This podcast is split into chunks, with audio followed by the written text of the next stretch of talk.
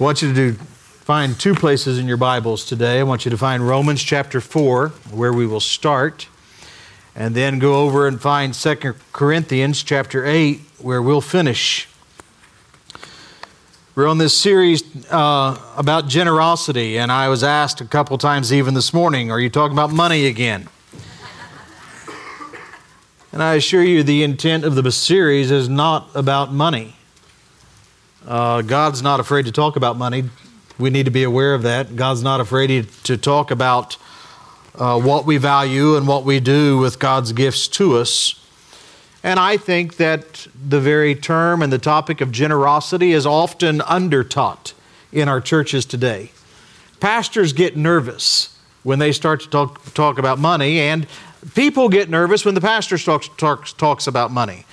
Um, and if I can talk today, I will do very well at all. But um, here's what I believe about generosity when you and I learn how to practice it, and again, don't think money necessarily. Think, think the, the fullness of your life, everything that God has given you, how can you be generous with it? Time, talent, and treasure, they say. When we start to practice generosity in this way, it grants a joy to the Christ follower that we don't get any other way. When you and I give, it produces within us that which can't come from stuff. My mom used to tell me happiness comes from things, joy comes from the Lord. Amen. We know a lot of people that have lots of things, right? But not, not joy. But when you start to experience the joy of the Lord and you start to give back to Him because of understanding what He's given you, there's a joy that is unspeakable, as Scripture would say. So we talk about today, well, I'll back it up. Last week was the generosity of God. Today, I want to take us just to a different uh, aspect of that and talk about the generosity of grace. I want us to get a perspective and a handle on grace. R.C. Sproul, a great theologian who passed away just a few years ago, said the essence of, theo- of theology, now understand theology is just the study of God, okay? The essence of theology is grace. And the essence of Christianity is gratitude. That's worth writing down. The essence, and let's put it in, in a simpler term maybe, the essence of why we study God is to know grace.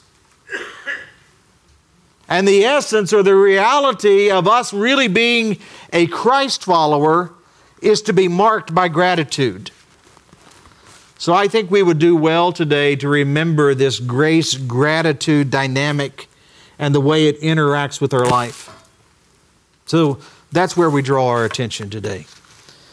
I think the more that you and I will understand how kind God has been, how gracious He has been, the more we will be overcome with mercy. I go back to the lyrics of the song. I didn't know you were singing that this morning, but thank you all so much. My sins are many, but His mercy is more. And the more you recognize what He has done, what He has covered, who He has declared us to be, I'll guarantee you this you will have a different response of love and a different response of service. Now, can I preach here for just a second? Someone tell me, go ahead. Oh, I like it. I like it. I'm learning in West Virginia, I don't even have to ask that. I can just go for it.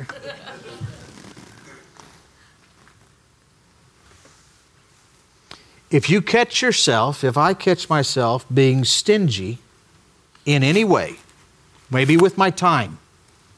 I really don't want to serve at the church. I just want to come and attend, fill in the little blanks, head out the doors. So you get stingy in your service. You get stingy in using the God given talents that God's given you. Every one of you that are Christ followers today have a spiritual gift and the opportunity to use that gift for His glory and for your good and others' good. And some of you, God is blessed with resources, and if you'll just loosen that up a little bit. But here's what I believe about this today. When you and I get stingy about these things, if we look on the inside of it, it's because we have a lack or a wrong perspective on grace. We just aren't really coming to grips with who we are and what God has done for us. We're, we're winding up excusing our sin, justifying our behavior, and thinking God doesn't really think what I'm doing, the way I'm behaving, my lack of obedience is really all that bad. But when you and I come before the fullness of God's grace and realize what He has poured out on our behalf, then you and I start to be filled with a joy that nothing else can take. Because what He has done, nobody can undo. And the other great thing about it is what He has done, He has given to us freely. Now, I don't ever do this, but okay, it's not. I'm, on, I'm in Papa mode right now, all right? But my pocket was ringing, so excuse me.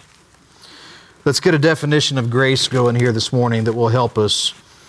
I'm going to give you two definitions. One is short, but this one I think is helpful. It's an inexhaustible favor or goodness of God and what He does for us that we can't do for ourselves. It's what we don't deserve, and it's what we cannot earn, and it's what we could never repay. Let me give you a shorter version that's maybe easier to remember. God is the unmerited, or grace is the unmerited favor of God. You can write that down. Grace is the unmerited, the unearned favor of God. You know Romans 3:23? All have sinned and fallen short of the glory of God. If you've got your Bibles and you're, you're sitting there with me, go over to Romans chapter 4. We just studied this this past week in, in our Connect group. These verses highlighted uh, to me what I think is the essence of what we're trying to communicate today. Start in verse 3 of Romans chapter 4. It says, For what does the scripture say? Abraham believed God, and it was credited, to him for righteousness. Now, to the one who works, pay is not credited as a gift, but as something owed. You understand that, right? When you go to work this week and you get a paycheck this week, your employer is not being gracious to you. Some of you go, I got, I got that right. He is paying you what you have earned. You are getting a merited payment for your behavior. That's what Paul's talking about here. But go to verse 5. But the one who does not work, but believes on him who justifies the ungodly, his faith is credited for his righteousness. Did you catch that? For the one that doesn't try to earn his salvation, but rest in faith on Christ alone for his salvation, to that person it's credited as righteousness. In verse 6, likewise, David also speaks of the blessing of the person to whom God credits righteousness apart from works. Blessed are those whose lawless acts are forgiven. Anybody got a witness in the room? It's you and I. Blessed are those whose lawless acts are forgiven, whose sins are covered. And blessed is the person the Lord will never charge with sin. Underline that last verse. Blessed is the person that the Lord will never charge with sin. Am I a sinner? Oh, honey, you have no idea. You have no idea the struggles that I have. And yet, because of my faith and trust in Christ, the work that He has done, nothing that I have done, everything that He has done, He has declared me righteous, right standing before God. And that's for all of us that name the, the name of Christ. So, the big idea that you want to draw out of Romans 4, this passage we're looking at, this idea of, of the generosity of grace, is we don't merit anything when it comes to grace. There's nothing we can do that would merit that. There's nothing that we can do that would earn God's grace. But it's by His merits, it's by what He has done that we receive grace. So, our big idea today is we own nothing and we need everything. I want you to look at whatever you have in your life, in your, in your bank accounts, in your work, in your health, whatever it is that you are valuing this morning, I want you to understand that you own none of it. We're, we're talking about this next week. We're only stewards, we're not owners. So, what we have today, the breath in our lungs, we don't own. But anybody need breath in your lungs today? I assure you, you do. I assure you, you do. As much as you and I need God's unmerited grace to cover the sins that are many, where His mercy becomes more. So, let's try to move through this. Our big idea of the entire series is simply this that when you and I understand God's faithful generosity to us, it activates a faith filled generosity from us. When we understand what God has done for us, it will motivate us to do for others. What flows into us will flow out into other people. So I want you to run over to, to 2 Corinthians. You just have to turn left a couple books, you'll run into him. 2 Corinthians chapter 8, and we're going to look at nine verses there. Some of you are going, We've already been here a while, and you're going to try to get through nine verses. Yes, because it's time change. And Miss Betty said, We got an extra hour, which means I get to preach an extra hour. That's what she said. So take it up with her, not me. All right? Because I'm learning real quick that what Miss Betty says, I pay attention to. Let's read these verses when you want, we want you to know, brothers and sisters, and there it is, isn't it? About the grace of God that was given to the churches of Macedonia.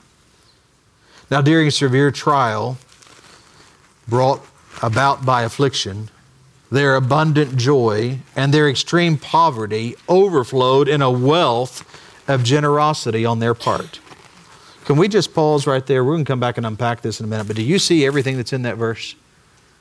We want you to know about what first? The grace of God. Why would He want you to know about the grace of God? Because they just have gone through severe trial with great affliction and extreme poverty. But all of those things never overwhelmed or overshadowed their ability to be generous. Continue in verse 3.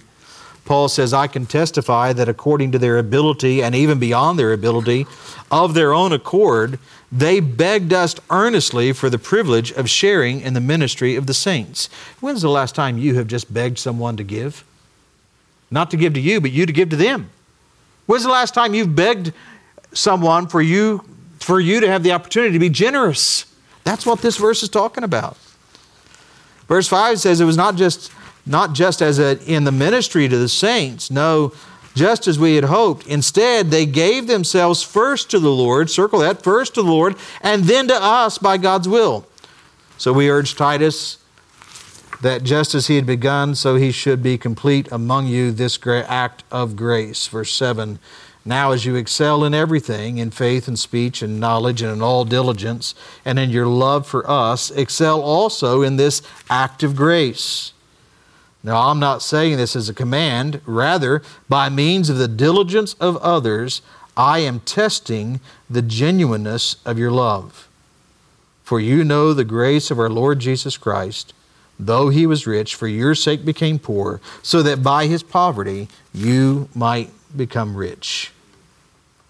Amazing passage of Scripture, isn't it?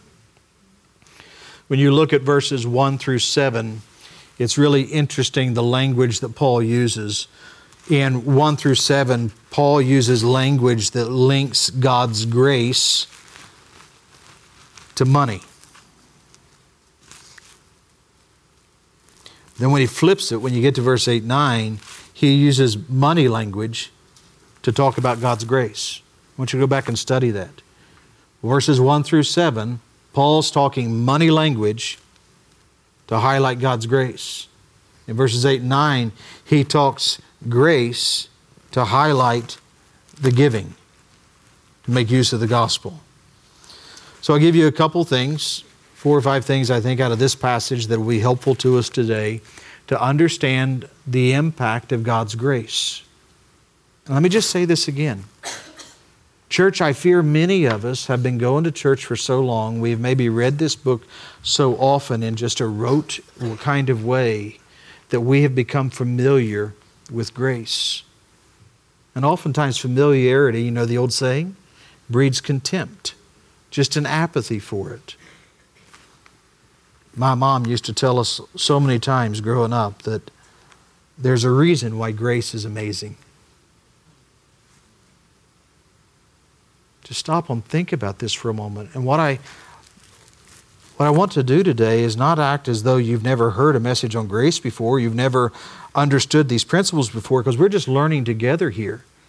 But that you and I, as part of this body, would just come back into a full awareness of the Lord today and go, Would you just let the weight and the glory of your grace fall fresh on me today? Is that a good prayer this morning? Let grace fall fresh today. Why? So we give more? No, I think that'll be a byproduct. So we love better. So we love better. We keep this relationship correct. So, a couple things that may help us this morning.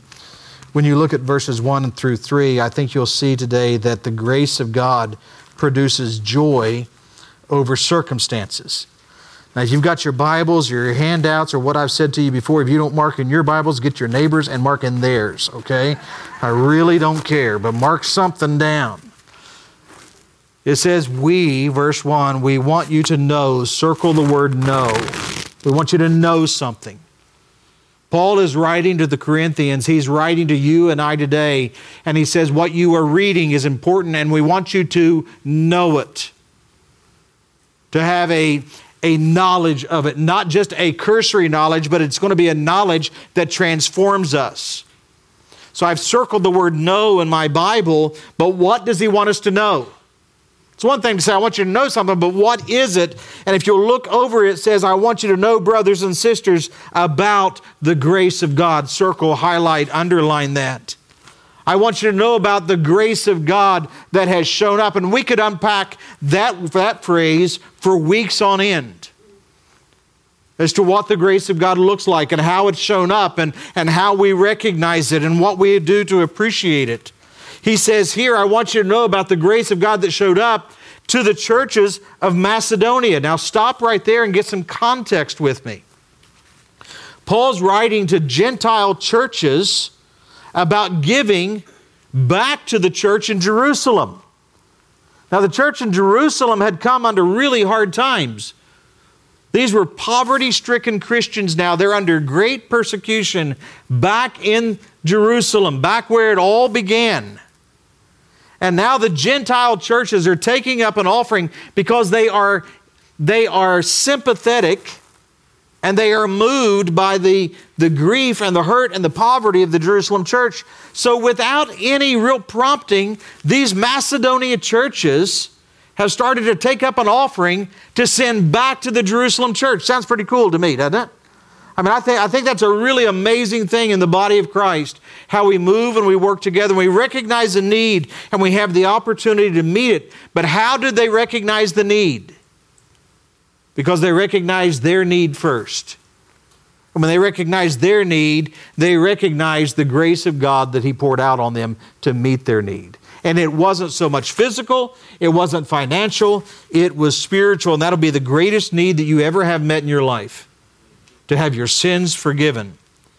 He goes on and he says in verse 2 during a severe trial that was brought by, by affliction. Understand trial and affliction. These are hard days. Does anybody in the room have any experience with trial and affliction? You know what it means to be hurt deeply? To grieve continually? To be wounded by those that you thought were close to you? to suffer health and financial setbacks that just don't seem to have any end. Look what he is saying here. I want you to know about the grace of God that even during a severe trial with great affliction, notice what it says there had abundant joy. When's the last time you've been able to walk through greatest difficulty in life and I'm not saying paint a happy smile on your face and act like everything's good. I've learned some, at some point in ministry there are certain people that I can ask how your day's doing, right? You, you know what I'm about to say, don't you? I can ask some of you how your day's going, and you're going to lie bold faced to me and go, fine. When you're crumbling in a pile, but you're going to stuff it, you're going to guard it, you're going to protect it, you're not going to let anybody in, and you're going to suffer in isolation. Here's what else I've learned. Some of you, if I ask how you're doing, you're going to tell me. All of it. For hours on end. I can't get away. And you go, so, Pastor, are you avoiding those people? Let's go to the next point.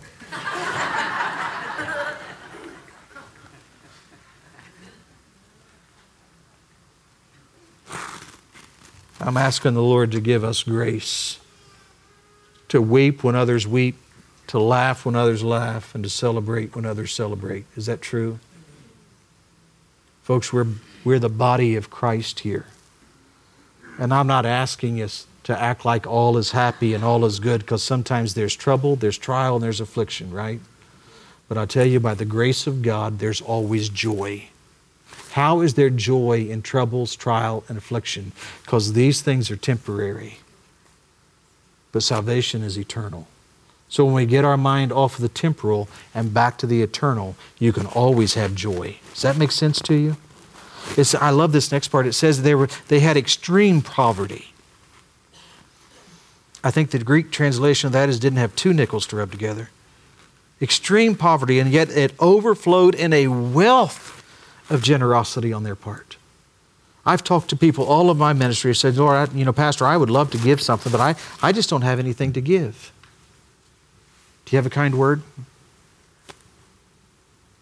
Do you have a generous act?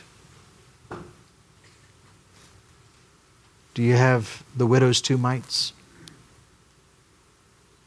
Folks, there is joy in circumstances because there's grace that's greater than anything we're facing.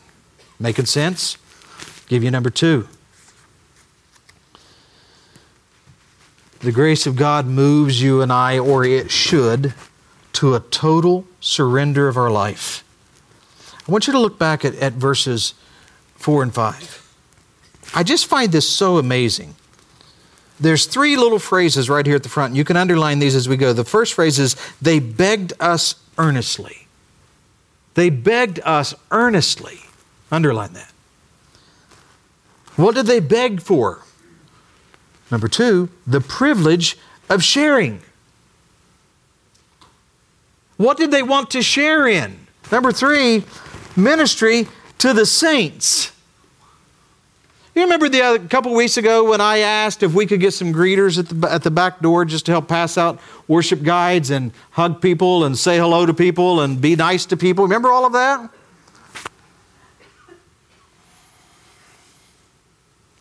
When are you going to do it? Well, you know, being some of you are going, well, being nice isn't my thing. we got another issue, don't we? Are you telling me in this church we don't have people that don't have 15 minutes to come early and greet and pass out worship guides and encourage one another? I hope Brother Dave is overwhelmed at the Welcome Center as you go out of here today, and some of you sign up and go, I'll be here. I'm not asking you to be here every week, but I'm going to ask you to take your time and surrender to the Lord and go, I'm willing to give. Brother Brian is helping us get missions work put together. He's doing work around this property.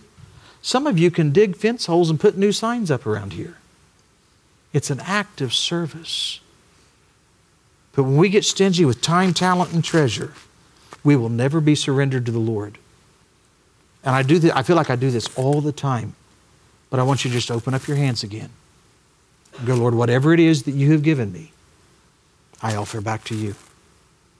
We live totally surrendered.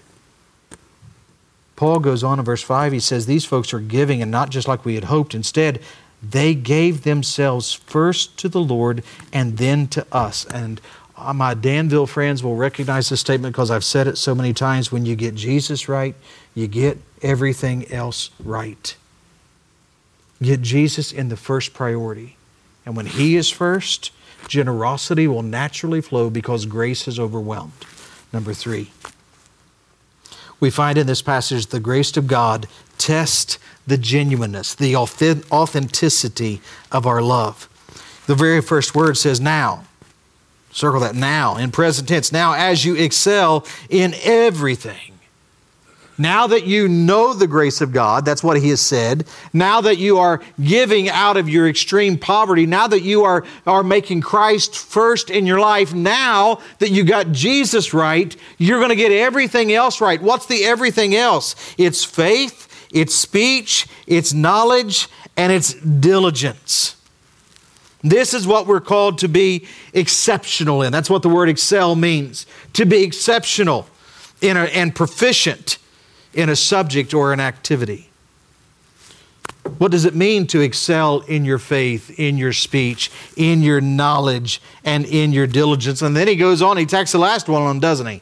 And in your love for us or love for one another, he highlights it excel in this act of grace. So here's what I want you to see faith, speech, knowledge, diligence, and love are all an act of God's grace in our life. If we don't understand the grace of God in, the, in, our life, you will never grow in your faith. Your speech will never become really God honoring. You may be moral, but it's not going to be God honoring. You're not going to grow in the knowledge of who He is and what He's done for you. You're going to lack diligence in pursuing the spiritual formation in your life, and love will always be based on how people love you, not loving them first. Just mark it down. You go, How do you know that? I'm example number one. I know this of personal experience. It says that he wants you to excel in this act of grace, which is, is talking about that of generosity. But here's what I love that Paul gets right in verse 8. He tells us, I'm not saying this to you as a command. That's kind of a hard sell, isn't it? Can you imagine me walking up to Chris Kinney and shaking him and going, I demand you to be generous? That's kind of like telling my wife, I demand you to say I love you. Generosity, love, flows out of the heart. Out of the heart, man speaks. Paul's not going to command anybody to be generous, but he says that when you get Jesus right, you'll get this part right as well, and it will change. Generosity will change your faith, your speech, your knowledge, your diligence, and your love for Christ. He says, I, I'm not commanding it to you, but by the means of your diligence of others, your care for others. Look what he says at the end of verse 8 I am testing your act of love, the genuineness of your love. So just go back and look at the metrics. Go back and do an evaluation. Am I really faithful? Is my speech God honoring? Am I growing to look more like Him? Am I being diligent in spiritual habits? And as my is the love that Christ has put in me, is it flowing out to others? You remember that verse, don't you? Love God with all your heart, your soul, your mind, your strength. And the second will be like it. You will love others as yourself. Am I getting this right? And if you are, there's an authenticity of your love for Him. But where there's weaknesses, God says, This is where I want to help you to look more like me. Isn't it good that God doesn't condemn us on this? He strengthens us with this. And the last point I make to you today is the grace of God enables you and I to be generous. Can I just be honest? You don't want me to be anything less, and I haven't been less than that to you, but probably, not probably, pro- most assuredly, without the grace of God in my life, without the work of God in my life, with the knowledge of what He has done for me and that I could not earn it myself, if I had just been left to the wickedness of my old dark heart, I would be pretty tight fisted and stingy with my time, my talent, my treasure. Because I know me. And I'm not everything I need to be, but as the old song says, I think thank God I'm not who I used to be, right? Look at verse 9. For you know, circle the word know. Now you have experience. You know the grace of our Lord Jesus Christ. That ties you right back to verse 1. We want you to know about the grace of God. He's unpacked it for seven verses. And in verse 9, he goes, So now you know the grace of our Lord Jesus Christ. What does that look like? What does the grace of Christ look like? Though he was rich for your sake, for my sake, he became poor. You can write by this passage Philippians chapter 2 one of the greatest passages of all of Scripture, where Christ left the glory of heaven to take on humanity, not laying down his divinity, to suffer on a cross to pay for your sins and mine. He became poor. Why did he come poor? Circle those two words so that so that by his, not mine, not by our efforts, not by our merits, by his poverty, we become rich. Not what we have done, but what he has done. Does that make sense to you this morning? Now, what I hope is it's not just theory. I hope it's not just a, yeah, I get it, but what difference does it make? Jesus was teaching in Sermon on the Mount over in Matthew chapter 5, and you'll remember this verse.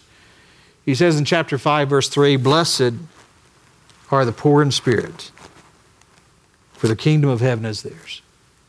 You know that verse? Why does he say, Blessed are the poor in spirit? The poor in spirit aren't the mopey ones. They're not the Eeyores of our world. I'm so happy. It's a terrible, horrible, no good, rotten day, right?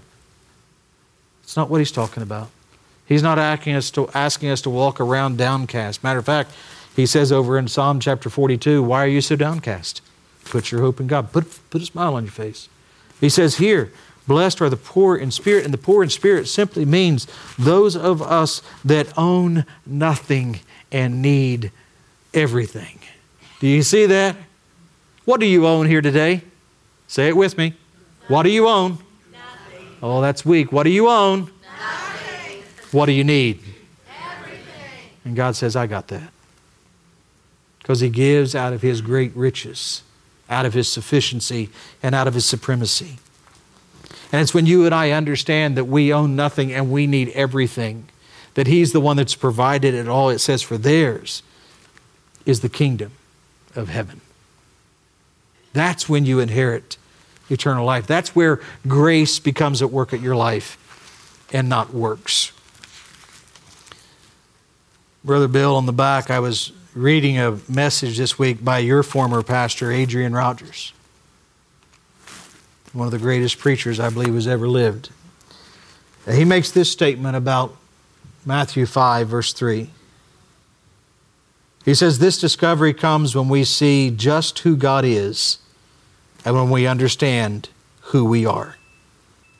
And until a man lays his pride in the dust, he cannot be saved. Now, listen to this statement.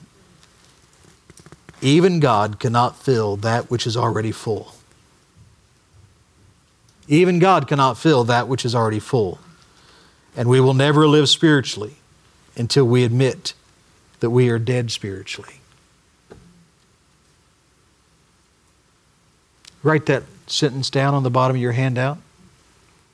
Even God cannot fill that which is already full. What do you think he means by that? Folks, we are full of self. We are full of sufficiency. We are full of pride. We are full of so many things. Do you agree? And Christ says, Why are you trying to earn this?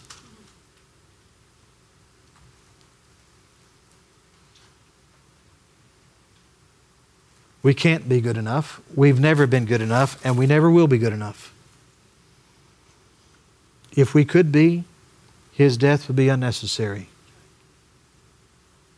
But God so loved the world that he gave his only Son. Whoever believes in him would not perish, but have what? Everlasting life. I don't have a clue where some of you are today.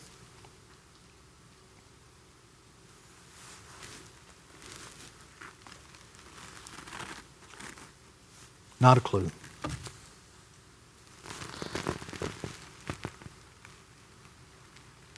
We got this call early this morning, and of course, time change had already happened, and there wasn't a way in the world I was going back to sleep at 2:30 today. wasn't happening. So as my custom, I went ahead and got up and came into the office early and dark outside. Debbie Kenny asked me, said, You see the new signs? I said, Good grief, no. It's dark.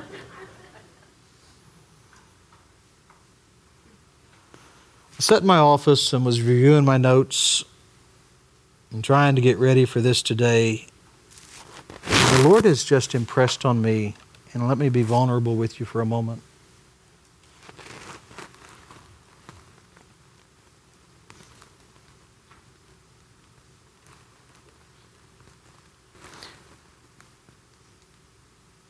Pride is a horrible thing.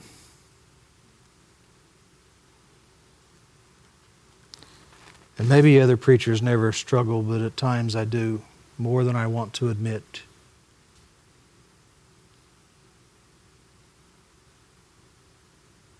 That maybe I can pull this thing off on a Sunday morning out of experience and out of a little bit of talent.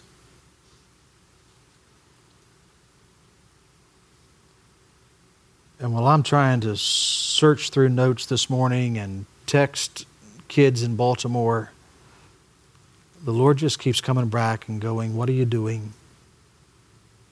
What are you doing? And I realized this this morning that I have the ability to fill my life with a lot of pride and a lot of sufficiency. Two weeks ago, we had 300 in church. Last week we had 275. You know what I was thinking about this morning? Wait, what's the number going to be today? What's the number going to be today?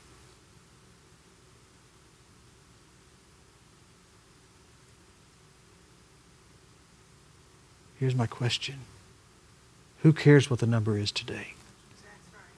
What are you going to do with Jesus today? And not what are you going to do, what am I going to do?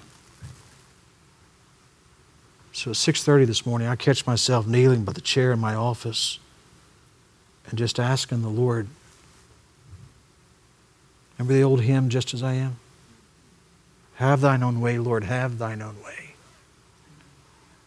Can I beg that we would do that today? Lord, I own nothing, but I need everything. I need everything. So let's pray. Spirit of God, would you work in this place like only you can do? Would you break us and melt us and mold us and change us and transform us? Would you help us to lay down that which we think is our sufficiency and take on your grace? Which is our only hope. And for whoever's in this room today that's never accepted you as their Savior, would today be the day that they would cry out to you as a sinner who needs grace. Father, I pray the Spirit of God within them will draw them to pray and ask you for mercy and unmerited favor. And by the promise of your word and the testimony of who you are, You've promised you would save those today. Would you do it right now? And give them the courage, Father, to give testimony of the newness that's come into their life.